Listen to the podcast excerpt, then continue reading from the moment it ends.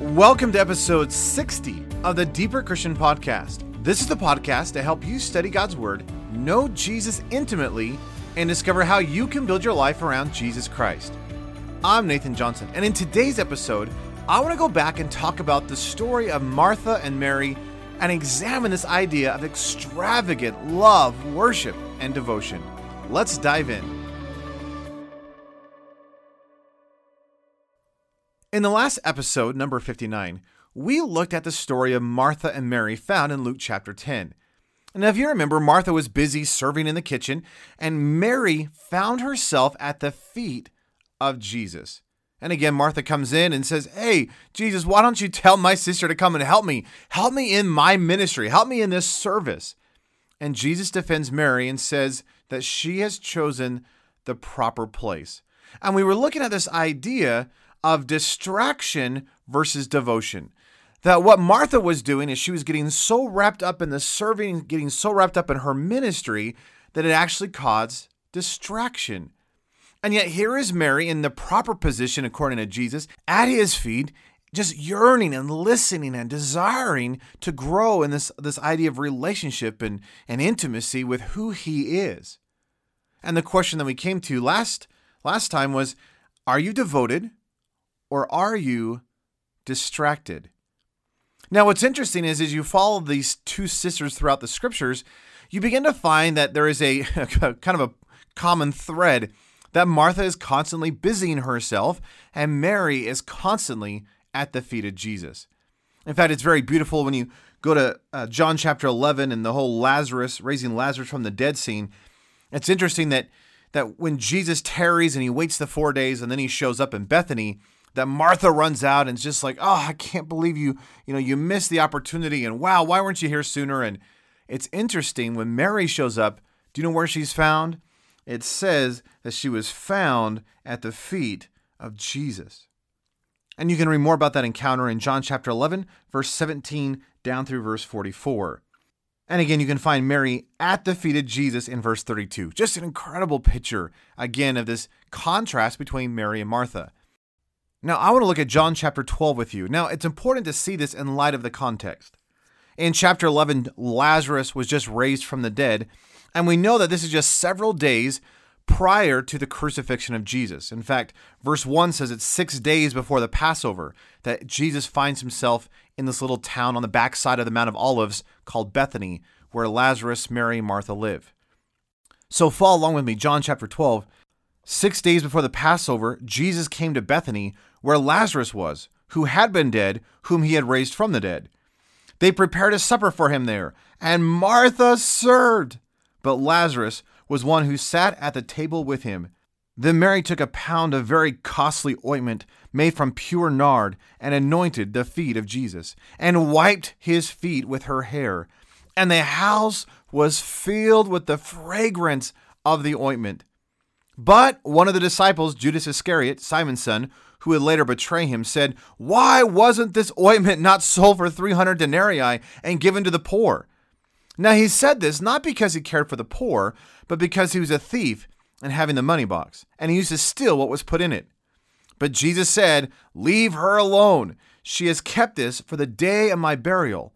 For you always have the poor with you, but you do not always have me. Just an incredible passage. I just love this story. Again, it's interesting. Martha is busying herself, distracted in the kitchen with all the cooking. And yet, where is Mary found? Again, Mary is found at the feet of Jesus. Oh, that's beautiful. And again, there's an accusation that, that arises from Judas Iscariot.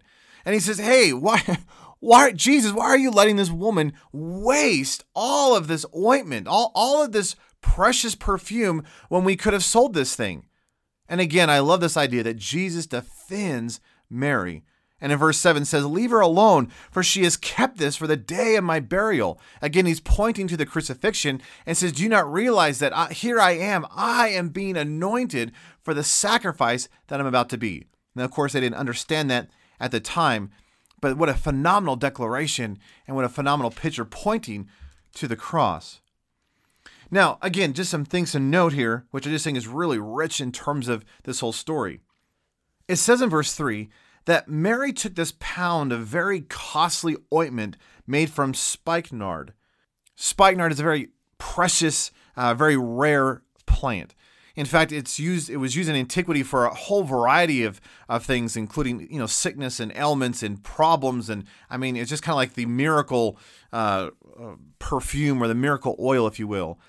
Now, what's also interesting is the fact that here's Mary. She has a pound of this spikenard oil, and a lot of times this was used for wedding ceremonies. In other words, when a woman was about to be married, you know, she would go through her her ritual of you know taking baths and slathering this spikenard oil all over her and then you know you know doing her hair and putting more spikenard on and and it literally created this beautiful perfume and this richness this fragrance that she would really enter into her wedding and it says in, in the passage that this oil that mary had was worth a year's wages that it was a very costly ointment in fact judas says it could have been sold for 300 denarii which was the equivalent of 300 days worth of, of wages.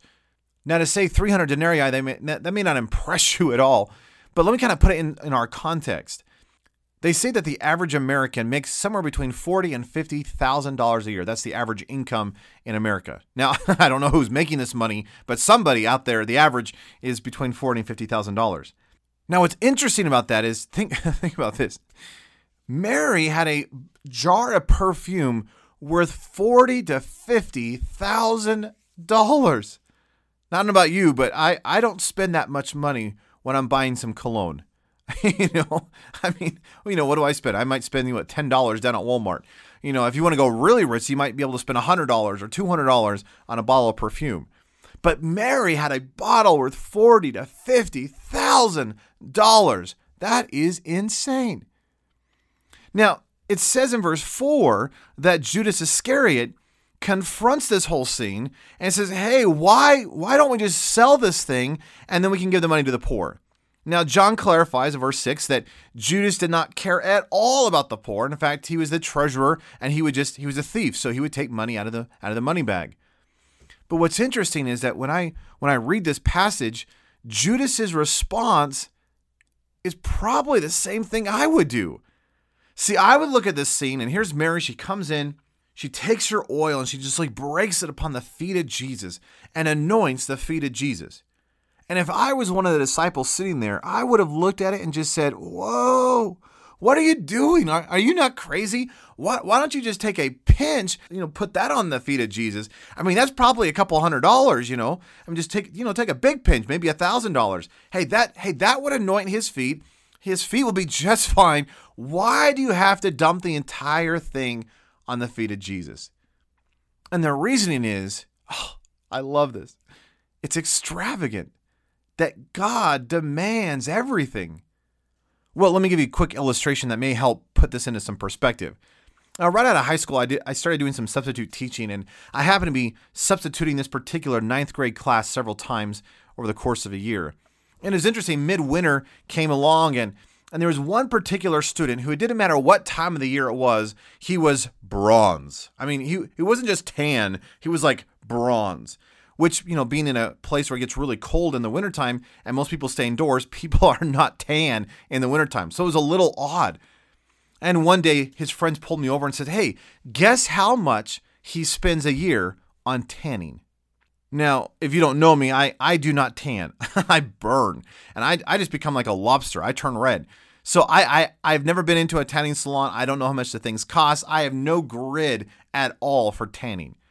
So I looked at I looked at him and his buddies and I said, I have no idea. How much how much do you spend a year on tanning? And he smiled and he explained, Well, there's this really nice tanning place over here, and it's kind of in the upper part of town or in the nicer part of town, and you know, and I have an unlimited membership, so I can go as many times a day or a month that I want to go to. So between that and all the tanning oils and all that kind of stuff, he says I spend every year $10,000 on tanning. $10,000. Can you believe that? On tanning. That is ridiculous. And as I was picking my jaw up the, off the ground, he says, Well, guess how much my mom spends? and my eyes grow big, and I go, oh, well, uh, well, how much does your mom spend on tanning? He says, well, my mom spends $15,000 a year on tanning. Can you imagine? There is one family who, just between two individuals, is spending $25,000 a year on tanning. That was more than my year's salary at the time. And I was just like, wow, can you believe this? I mean, all I could imagine is, you know, uh, the financial stuff was starting to creep in and, you know, hardship in the economy. And the father has to sit the family down and says, all right, uh, we have to make some tough decisions here. Uh, what do you want to give up? Would you like to give up food or tanning? and I'm sure that was a hard decision for them. But can, can you imagine $25,000 a year on tanning? It's just frivolous. It's just it's just insane to me. Why would you spend $25,000 a year on cancer? That makes no sense in my grid whatsoever. And just as that is mind-boggling to me, you recognize the the very act that Mary did must have been mind-boggling mind-boggling for the disciples. Here's Mary, and she takes this pound of spikenard oil that costs forty to fifty thousand dollars. She comes into the room where the disciples and Jesus are at, and she falls at his feet and she breaks open the jar of perfume and she just lavishly, extravagantly anoints and bathes the feet of Jesus in the perfume. If that's not just amazing enough, it says in verse 3 that Mary took the pound of spikenard oil and anointed the feet of Jesus. But what's interesting is that when you look at it in the Greek, there's a word that is not translated in the English. It's the it's really the word for faith. That Mary took this spikenard, and the emphasis in the Greek then would be that that the spikenard, get this, was the object of her faith. In other words, that's what she put her trust in. That that was her reliance. That was her emergency fund. That was, hey, that's what she could always turn back upon.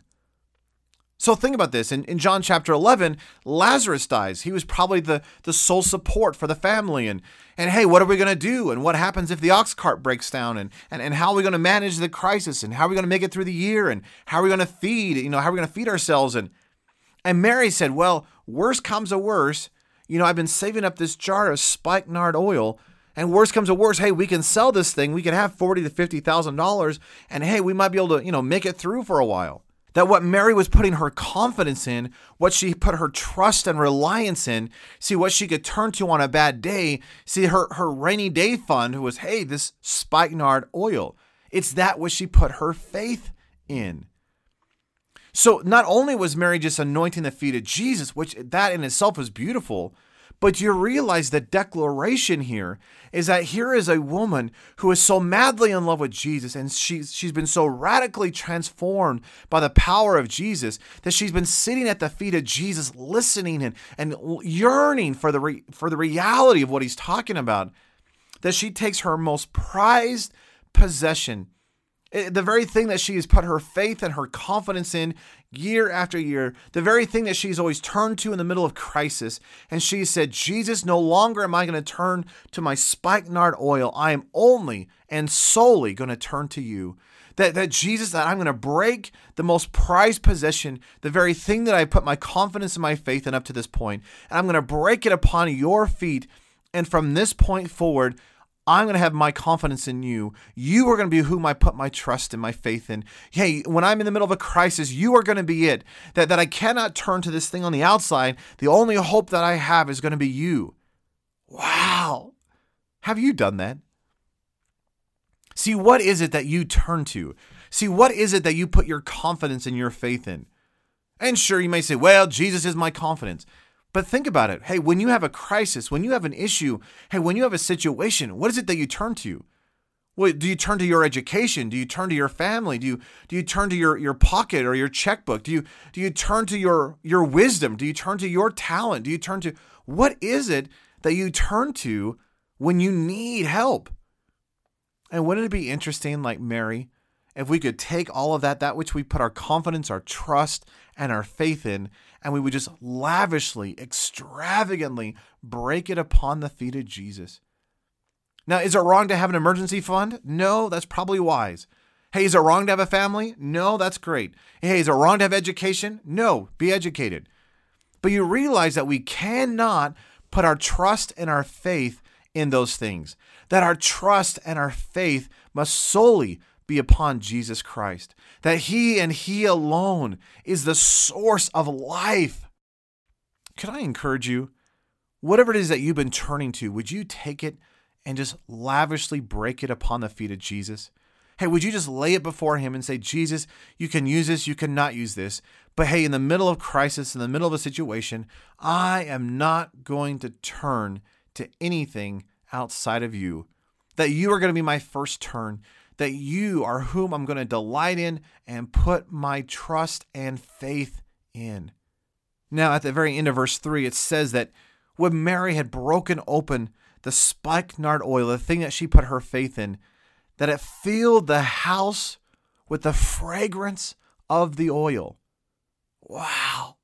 Do you realize that when your life is like broken out upon the feet of Jesus, that that which you put your faith and your confidence in is like broken before him do you realize that your life is going to be a fragrance that's literally going to fill up the place where you are at i love how paul says this in 2 corinthians chapter 2 verse 14 through the end of the chapter paul says it this way now thanks be to God who always causes us to triumph in Christ and through us reveals the fragrance of his knowledge in every place.